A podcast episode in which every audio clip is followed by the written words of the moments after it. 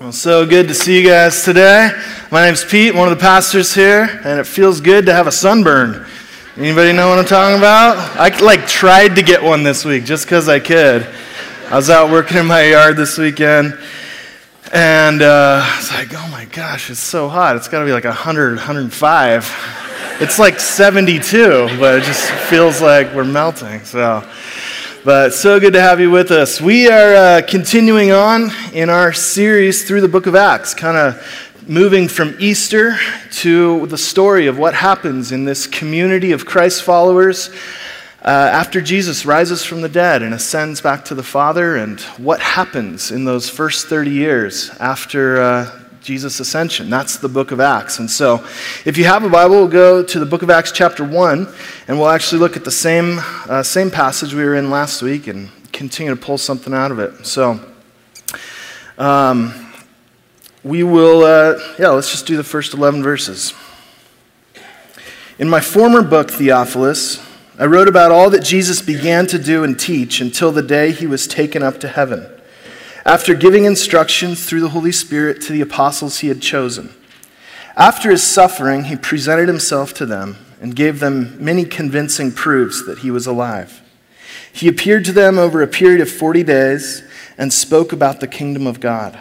On one occasion, while he was eating with them, he gave them this command Do not leave Jerusalem, but wait for the gift my Father promised, which you have heard me speak about. For John baptized with water, but in a few days you will be baptized with the Holy Spirit. Then they gathered around him and asked him, Lord, are you at this time going to restore the kingdom of Israel? He said to them, It's not for you to know the times or dates the Father has set by his own authority, but you will receive power when the Holy Spirit comes on you. And you will be my witnesses in Jerusalem and in all Judea and Samaria and to the ends of the earth. And after he said this, he was taken up before their very eyes and a cloud hid him from their sight. They were looking intently up into the sky as he was going when suddenly two men dressed in white stood beside them. Men of Galilee, they said, why do you stand here looking into the sky? This same Jesus who has been taken from you into heaven will come back in the same way you have seen him go into heaven. All right, so we'll stop there for this morning. And I just kind of want to revisit our introduction from last week, real briefly. And it was simply the idea that the good news of Christ is that we are invited into his life. So the invitation of the gospel isn't just to look to Jesus to get a bunch of stuff that we want, but the good news of the gospel is that we get Jesus himself. That we are united with Christ. And exactly what Paul was just singing about this incredible, gracious adoption. That the Father now adopts us as his sons and daughters, which makes sense. If we are in Christ, his, one, his only begotten Son, now we also are adopted into his family as well. And so, as we start this conversation about what it means to live missionally, which is one of our core values here at Antioch, that we would be people who live missionally or live on mission, that idea of being united with Christ, being one with Him, or being adopted by the Father is absolutely central to that. And the reason it's so central is because sometimes we think of Jesus as being far off we think of him as being distant or removed from everyday life. And maybe every once in a while, on a special occasion, he'll break into our world to answer a prayer or to show up in our life in one way or another. But these first Christians, these first Jesus communities that we're told about in the book of Acts, that's not how they thought of Christ. That wasn't the nature of the relationship they experienced. They saw themselves as those who were in Christ. And Jesus was in them. And he was with them and he was walking with them. And the most central aspect of that union is what he talks about here. Jesus saying, I'm going to give you the Holy Spirit. I'm going to send the same Spirit that empowered my life and mission is now going to inhabit and indwell your lives and empower you for this mission as well. And so Christians saw themselves as those who are united with Christ, and also Jesus sees himself united with us. So if you think about in Acts chapter 8, when Saul has been persecuting Christians and has this miraculous encounter with Jesus on the road to Damascus, Saul, Jesus would say to Saul, Saul, Saul, why are you persecuting? What does he say? Christians?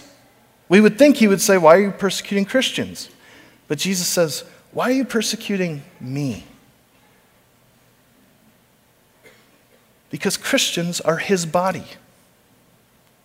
You can't harm his body without harming him. Whatever you do uh, to them, us, is done unto him. That's how tightly Jesus sees it. So it's this beautiful two way thing. Jesus identifies with his people so extensively that we are in him and that he is in us. And this, for whatever reason, is how God has chosen to carry out his work in the world.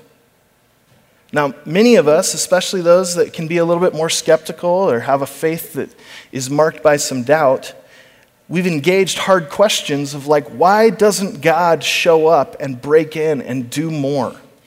Why doesn't he prevent more suffering? or eliminate more poverty or heal more sick people? Like, why doesn't God break into our world more often than He does? Like, that's a legit question to ask. Listen to what C.S. Lewis says about this. It's interesting. It says, For He, God, seems to do nothing of Himself which He can possibly delegate to His creatures. He commands us to do, to do, he commands us to do slowly and blunderingly what he could do perfectly and in the twinkling of an eye. And Lewis isn't answering our question. Just going, he's just going, This seems to be the way God's chosen to work in the world. Of course, if he wanted to, he could break in in these kind of unexplainable supernatural ways, and he does at times. But for the most part, God has chosen to work in our world to carry out his mission through his people, to use us to be part of that. And that's the nature of the story of the book of Acts.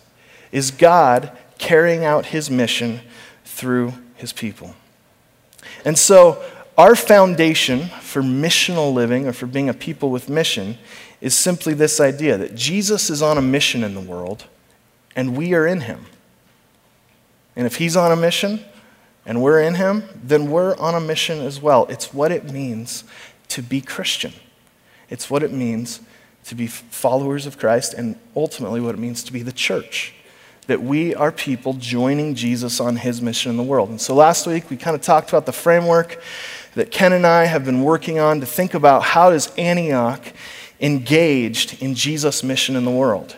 And we took this Acts 1 8 uh, passage where Jesus says, You'll be my witnesses in Jerusalem, and then Judea, Samaria, and to the ends of the earth, kind of concentric circles outward and saying, what if we organize the way Antioch engages our world around similar circles? So at home, in our backyard, and around the world. And so uh, you got, I think, uh, a sheet like this when you came in this morning.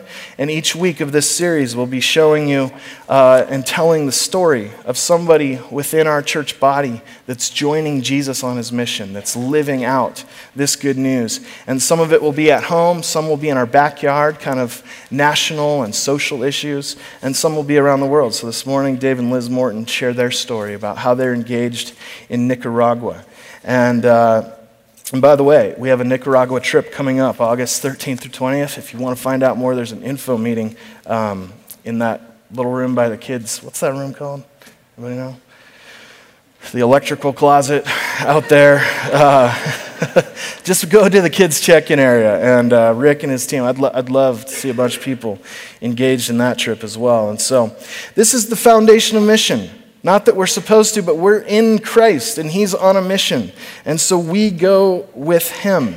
And if you kind of cut me open, this is the stuff that I bleed. This is the stuff that I'm passionate about and have been for a long time. As a church planter and as a pastor, most of my academic studies have all been focused around this very topic of what does it mean that the church itself is called and sent by Jesus to be his missionary presence in the world, if you will.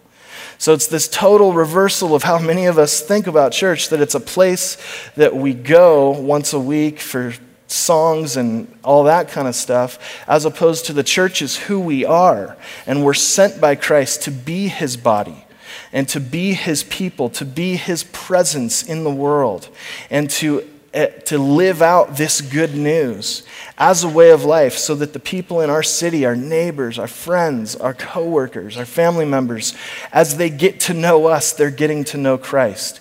And as we submit ourselves to the work of Jesus, like we're joining his mission and the, the city's changing, the world is changing.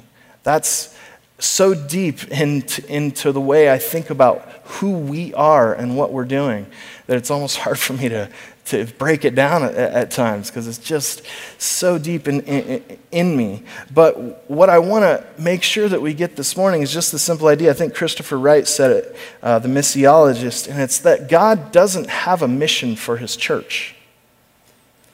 Some of us come at this conversation like that as the church or as Christ followers. I got to figure out what God's mission is um, for us. Christopher Wright says God doesn't have a mission for his church, he has a church for his mission. This is why we exist. This is why Christ calls this community together to join him in what he's doing in the world. And we're in him. We're part of this thing, kind of whether we like it or not. And so the hope is over these next couple months, as we engage the book of Acts, looking at snapshots and stories of how these early Christians lived out the mission of Jesus in their lives, that some of us will start to get a glimpse of what that looks like too. Now, I want to be honest, I know that sometimes in conversations like this, you kind of start feeling this sense of guilt or this sense of weight. Let me show you an amazing work of art that I put together this week. And it starts with this. Okay? So, this is a Christian, and he is celebrating the fact that he is saved by grace through faith. He understands that his salvation, his standing with God, isn't based upon his good works or his good behavior or his religiosity or anything like that. He knows that he has received Christ and by grace, he is saved, and he's been told that you don't have to do anything to earn your salvation. You just receive and say yes to Jesus and trust your life to him. And so he's stoked, right? And then he starts hearing things like, but make sure you read your Bible every day. And it feels like this rock kind of drops on his shoulders. And then he hears things like, and make sure that you pray every day and another rock drops. And make sure that you go to church every Sunday. And make sure that you're in a community group, because you have to be in a community group. And then you have to start thinking, you have to start thinking about your neighbors, and you have to be a witness in your neighborhood. And then you don't forget about the poor. We have to care for the poor. And then beyond the poor, I mean, we have to care about issues like racial reconciliation and immigration. And, and on top of it all, then you come this morning and your pastor goes, and now you have to join Jesus' mission in the world. And this rock just kind of sits on top, right? Uh, I know that this conversation can quickly feel that way. That there's just another thing and another thing and another thing that I'm being told that I need to care about. Another social issue or another cause that I need to be educated and informed and engaged in. And as Christians, we're like, what happened to that guy that was saved by grace and just, you know, living with Jesus? Now all of a sudden my faith feels like this huge burden that I'm carrying around, and eventually here's what happens. Right? So, um, Or at least it feels like it's going to. And that's not what we want, right? So I want to make sure that as we start this conversation that we're acknowledging that. Um, for me, growing up in the conservative Baptist church, there was this guilt driven spirituality. And I'm not pegging that on anybody else, but I'm just saying that was my experience. That I felt like I had to read my Bible and pray and love my neighbor and serve the poor and do all this stuff because that was the only way to actually feel good about my Christianity, to feel like my faith had some integrity if I was doing all these things. And what happened was my motivation for doing something like reading the Bible wasn't actually to learn the story of God or to encounter the Spirit in Scripture or to study the truth of the, of, of the Word. It's, my motivation was I want to read the Bible so I don't have to feel guilty about not reading the Bible anymore. Which is, goes again, totally against the grain of the gospel, doesn't it? Which is the guilt isn't something we can absolve by good works. The guilt is something Christ takes care of for us. And so um, a lot of us grew up with devotional guilt, right? And I just want to pause for a moment and make sure you know this Jesus has forgiven you for all of your missed devotions. he really has. Past, present, and future. You are forgiven. We laugh. The first time somebody told me that, it melted me. You're forgiven for all your missed prayer times, devotions, all that stuff, right? What happens, though, is for many of us that have been kind of part of this recent movement in the Northwest church and church planting, we've simply taken devotional guilt and we've replaced it with mission guilt. And so now the way to feel good about my spirituality isn't kind of through the old school Sunday school ways, but it's through Things like serving the poor and loving my neighbors and fighting against injustice and oppression and all that stuff just kind of loads up on top. Now, obviously, what I'm not saying is that scripture and prayer and justice and mercy are bad things, right? The problem is when they get loaded on top of us, eventually we die and blood falls out of our head. So,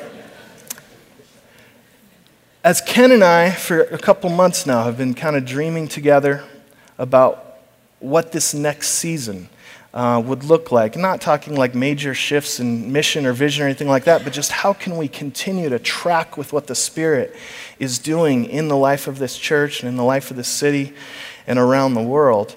Um, our hope is that it would look more like this, and it would start with a new heart.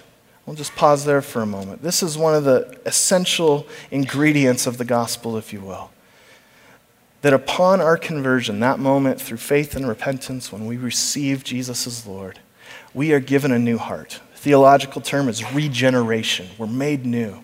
We're given a new set of desires.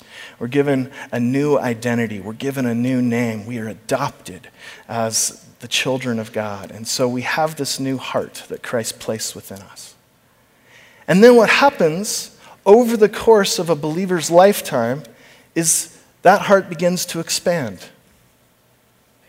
And Jesus begins to call us, call our attention to people or to places that we never noticed before. And over time, it expands some more. And uh, we maybe go on a mission trip to Nicaragua and we see these people.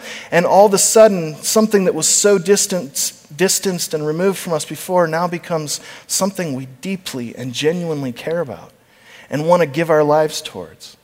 And then over the course of time, maybe as life seasons change, right? Like when you're in that three or four little kids kind of craziness tunnel that many of us are in, like it, we kind of have this much stuff that we can handle, this much stuff that we care about. But then as, as life changes, as we go through seasons, we find that Jesus is continuing to enlarge our heart. And he's giving us his vision and even calling us to join him on his mission in the world. And it grows and it grows. And so, for like the Hines, this idea of adoption, at some point, Jesus enlarged their heart to care about the, the orphaned. And it's a beautiful thing that we celebrate. Okay? And all I would want to say is that we shouldn't be surprised if we find Christ enlarging our hearts. That this should be part of what the Christian life looks like and feels like. That we start with this fresh heart that He's given us, and then over the course of our lifetimes, we find ourselves loving people and caring about the issues and the needs and the injustices in the world. And we also find ourselves loving Him and wanting to know the Scripture and spend time with God in prayer, like this thing grows and grows. And it shouldn't feel like another boulder I need to carry, but simply the outworking of this new spirit that's been planted within me. Okay? So I can, if I'm totally honest, I can show you these two pictures of a guy carrying rocks and then a really big heart and say, let's just do the heart one, right? But simply by me saying that doesn't actually resolve everything that we're feeling. Um, and I don't think I get to do that. I don't have an easy answer for how do you walk in this tension between what just feels like something guilt and duty, dutiful and something that Jesus is actually calling you to. And that's why throughout the course of this series, we're not going to say, hey, here's a program or something that you can sign up for and live on mission. The point is to learn how to pay attention to Jesus, to learn how to listen to God, and in faith and obedience, to find ourselves being his hands and his feet and his mouth to the world. And that's the dream. That's the hope. And as Ken and I wrestle and pray and, and study through this, that's, that's really what we are longing to see God do is just simply a church full of people that are attentive to the ways that God is calling us and inviting us to join Jesus on his mission. So, does that make sense? Okay, so that's, that's kind of the, uh, the idea. Um, the, the, question I'll ask for this morning is I keep using this language of the mission of God or Jesus' mission in the world um, as if we all have like a really unified idea of what that means or what we're talking about. And so the question of if I'm on mission with Christ, what is his mission in the world?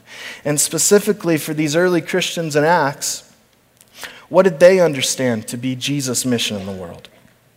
Well, I would argue that it's right here in verse 3 Jesus has 40 days between his resurrection and his ascension. He has these last 40 days with his disciples to impart as much of himself and his mind and his heart and his perspective to these people. And what are we told that he talked about? For 40 days, he talked to them about one thing the kingdom of God. This is everything that Jesus wanted to impart to his people. If they get the kingdom of God, then they're ready to live out his mission. And so, kingdom of God, obviously don't have time to, to dive in deep, but it's essentially the idea that we pray in the Lord's Prayer that Ben led us in this morning, or if you've been using the prayer book we made last month, that we pray with Jesus every day, Your kingdom come, Your will be done. And then the understanding or the definition is on earth as it is in heaven. So, the kingdom of God is when things go God's way, the, the way He wants them to, the way He desires them to, the way He designed them to. The kingdom of God is God's vision or dream for the world that He's created and the humanity that inhabits it. The kingdom of God is both something that's still coming and it's something that is already here. We talk about the kingdom being already but not yet fancy term is inaugurated eschatology, if you want to wow your book club or something, talk about that. That Jesus has inaugurated God's kingdom, but it's not yet consummated, right? That's the idea. And so, for me, the easiest way that I've found to explain the, the concept of kingdom of God to followers of Christ is starting at the very end of the Bible. In Revelation 21 and 22, you don't have to turn there, but there's this vision, this prophetic vision that's given that describes what it looks like when, when heaven comes to earth. When Jesus' prayer in the Lord's Prayer is answered in its fulfillment, that the kingdom of heaven comes to earth. And so, what happens is that the world we now know is totally transformed, totally remade, e- even so much that it's called a new heavens and a new earth. And the description that we're given in 21 and 22 of Revelation is that there will be no more tears, no more mourning, no more sickness, no more crying, no more pain, no more death. Which is essentially just a bunch of junk drawer terms to say all the stuff that's broken and terrible and decayed and upside down in this world. All of that's going to be done away with. No more cancer, no more poverty, no more terrorism, no more abuse, no more mental illness, no more addiction, no more genocide, no more racism when heaven comes to earth, when God's kingdom comes, when it, His will is done, the hope the, Bi- the Bible gives us, that's the world that we long for. A world where everything bad is done away with, if you will. And instead of all that stuff, it's a world that's marked by love and joy and harmonious relationships, where all the sin severed relationships are put back together, where we know who we are and we're connected to God in the most life giving and unmistakable way and connected to each other. And it's like a world where everybody has everything they need, and a world of beauty and joy and meaning and purpose and the world we all want. Again, described when Jesus brings heaven to earth. Now, it hasn't happened yet. One day it will. And that's exactly where this passage ends in, in verse 11. It's saying one day, just as Christ ascended to the Father, to the heavenly realm, one day he's going to return. And at that point, it'll be to establish his kingdom once and for all. Okay, that's the vision of the kingdom of God. And for many of us, it sounds like a fairy tale.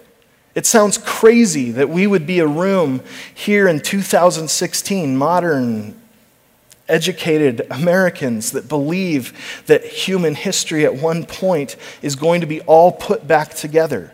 It's, we sound nuts, right? Because nobody else is saying that, that the world is ultimately headed for redemption. Like Al Gore certainly wasn't saying that 10 years ago when this whole thing was supposed to be erased, right?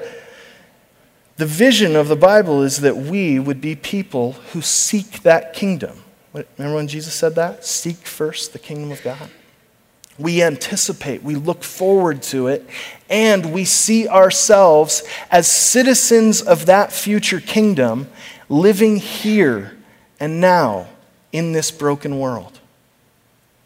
And the reason we can have hope that there's we can even live in that space is because that's what the life of Jesus was all about.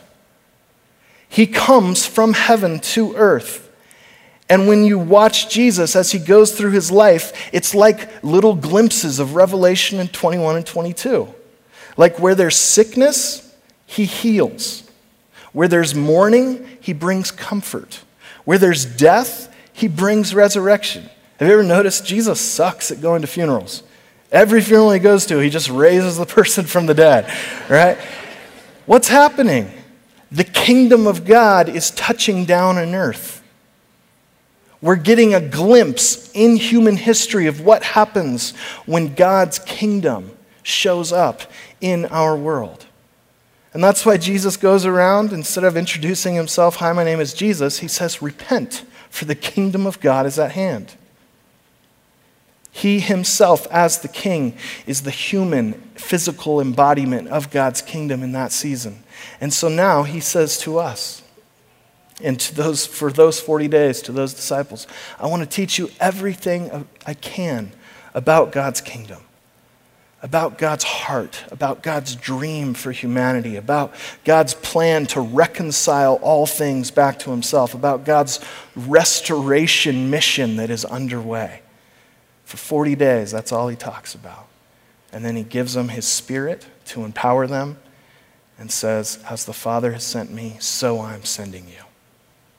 My mission has now become your mission. Let me read to you um, a paragraph from Frank Viola who sums all these ideas up in a, in a way clearer than I can. It says, Throughout his ministry, Jesus showed what the kingdom of God was all about by loving outcasts, befriending the oppressed, healing the sick, cleansing lepers, caring for the poor, driving out demons, forgiving sins, and so forth. If you peel back his miracles, the common denominator underneath them all is that he was alleviating human suffering and showing what the future kingdom of God looks like. When Jesus did his miracles, he was indicating that he was reversing the effects of the curse. In Jesus' ministry, a bit of the future had penetrated the present. Jesus embodied the future kingdom of God, where human suffering will be eradicated and there will be no there will be peace, justice, freedom, and joy. And then he talks about if that's true about Jesus, then what would that mean for us?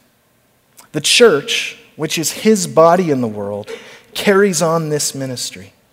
It stands on the earth as a sign of the coming kingdom. The church lives and acts in the reality that Jesus Christ is the Lord of the world today. It lives in the presence of the future, in the already but not yet of the kingdom of God.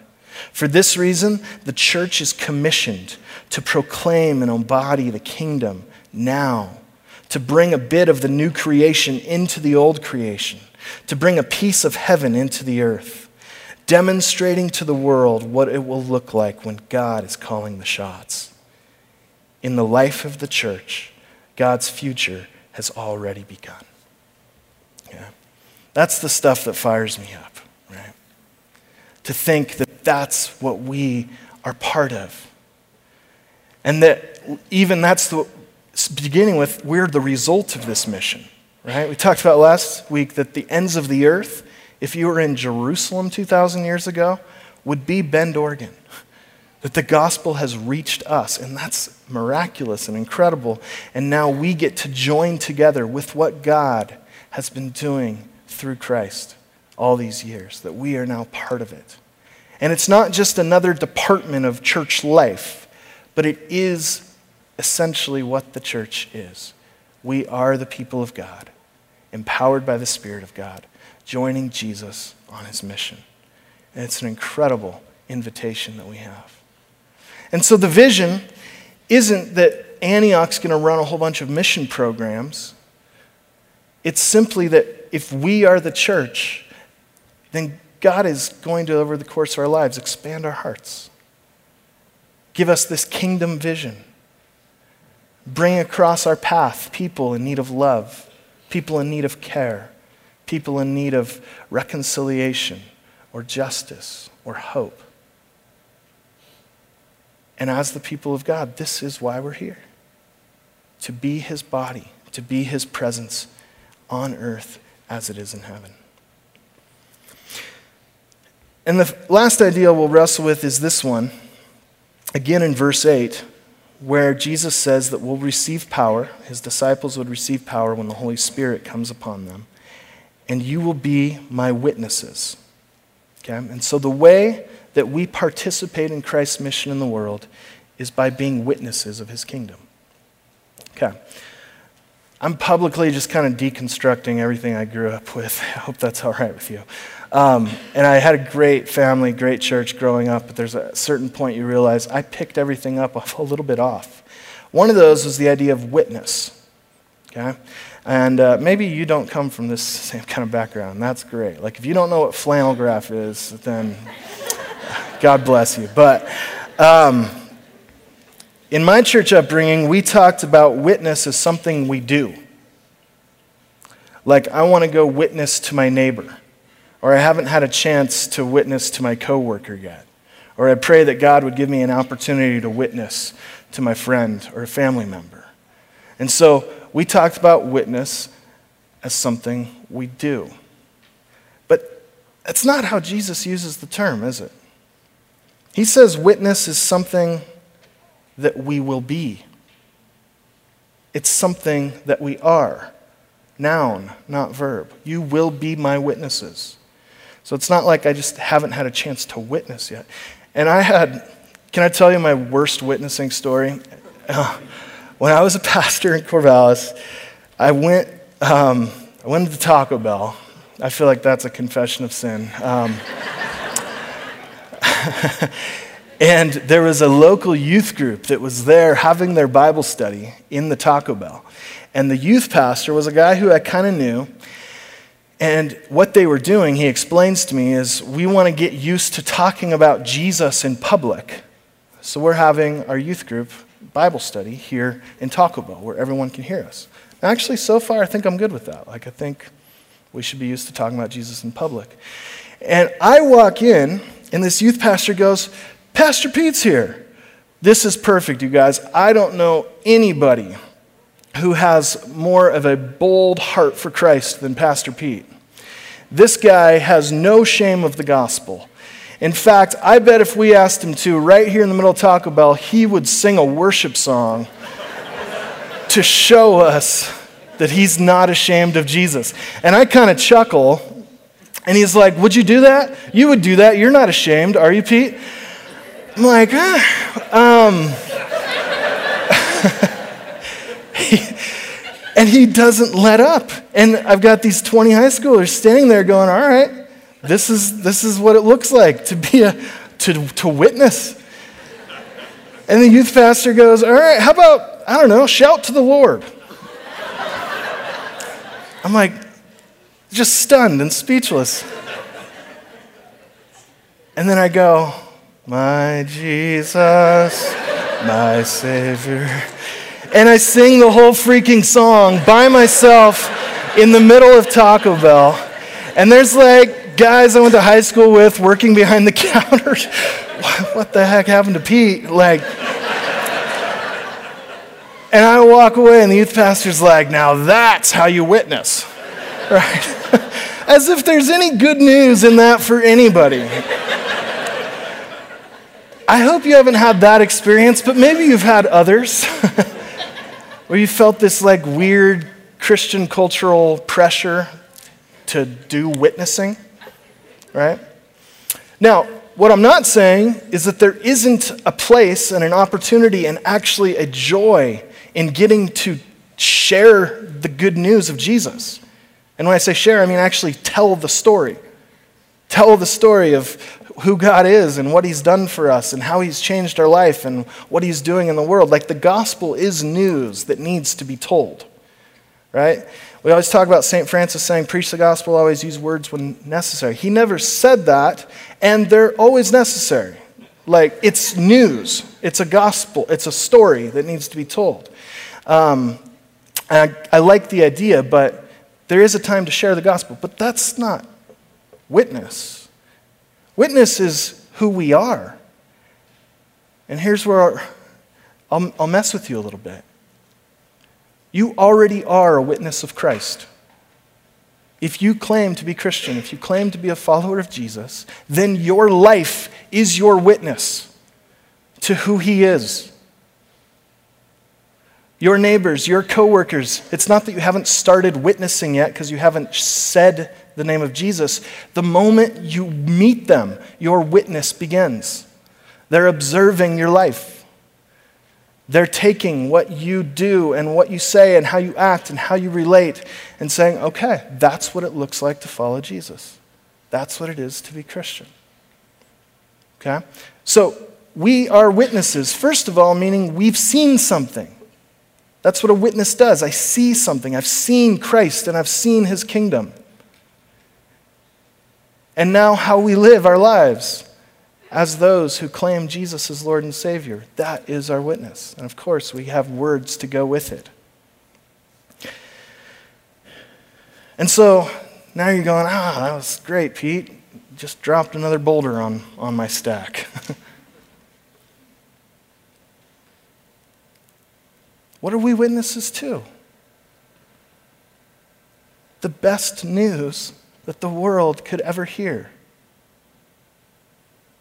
The ultimate fulfillment of humanity's greatest needs. That God Himself has come to us. He hasn't abandoned us. He's not far from us, but He's here. And He's given Himself to us in Jesus, who gives us His Spirit and now invites us to join Him in what He's doing in the world. That is the deepest desire of my heart. I want to be part of what Jesus is doing in the world. And when I live there, it doesn't feel like a rock that I have to carry. It feels like the most life giving, exciting, meaningful adventure that I could ever be invited on. And it gets to get fleshed out in a million different ways across this congregation, across this city, in our backyard, and around the world. And for some of you, it'll look like I'm actually going to get up and go, like God's calling me to somewhere else or to some people or some place. And for others of us, it's just going to be living as witnesses of the kingdom in the most like ordinary, everyday parts of life. Like the mom with the little kids who's going to go to a park and would just go, What if I went to a park on the other side of town? What if I spent some time in a neighborhood where the kids there don't look like my kids? What if I packed an extra granola bar and had my kids look around the park and see if there's somebody else that looks like they could use a snack? You see the kind of thing I'm talking about? Like just subtle little ways of like the dude that's working. He's got his truck, he's got his job, but all of a sudden, when he sees himself in Christ and on mission with Christ, then the very work that he's doing with his hands is actually part of demonstrating what life in the kingdom looks like. He's doing things that are contributing to human flourishing, and it may not feel like it. It may just be working with software or machines or logs or something. But he's going, God is on this mission in the world, and he cares about this place, cares about these people. And he's going to see what he's doing as part of Jesus' mission in the world. And for others, it would actually cause us to get up and to go and to pour ourselves into people and places as Jesus expands our heart. Okay? So, my prayer and my dream is what if we pooled together our talents, our passions, our experiences, our resources? What if we as a community banded together for the sake of being a display to the world of what the kingdom of God is all about? What if we took everything we have and we're able to reorient it around the good news that God's not far? And the thing that's exciting, again, is that it gets to look a 100,000 different ways in each of our lives. So the prayer, Lord Jesus, is here we are. We want to be part of what you're doing in the world. We want to pay attention to the people and the places around us, right there in everyday life, to see our job and our family and our neighbors and our friends as an opportunity for the seeds of your kingdom to be planted and watered and flourish. Lord, we don't want to go around with a guilt or heavy burden. We simply want to live as those who have received grace and are therefore a gracious people. So, Lord Jesus, expand our hearts in your time, in your way, in each of our stories. Would you help us to be responsive and attentive to what you're saying? Who and where you're calling us to invest ourselves for the sake of your kingdom. And I pray that we as a church would truly be an outpost of your kingdom in this city.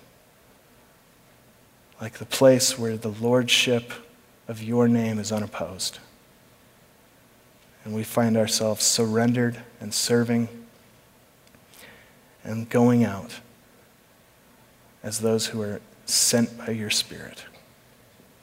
So we love you, we trust you, we pray that over the course of this journey, Father, would you form the image of your Son in us more fully? In Jesus' name.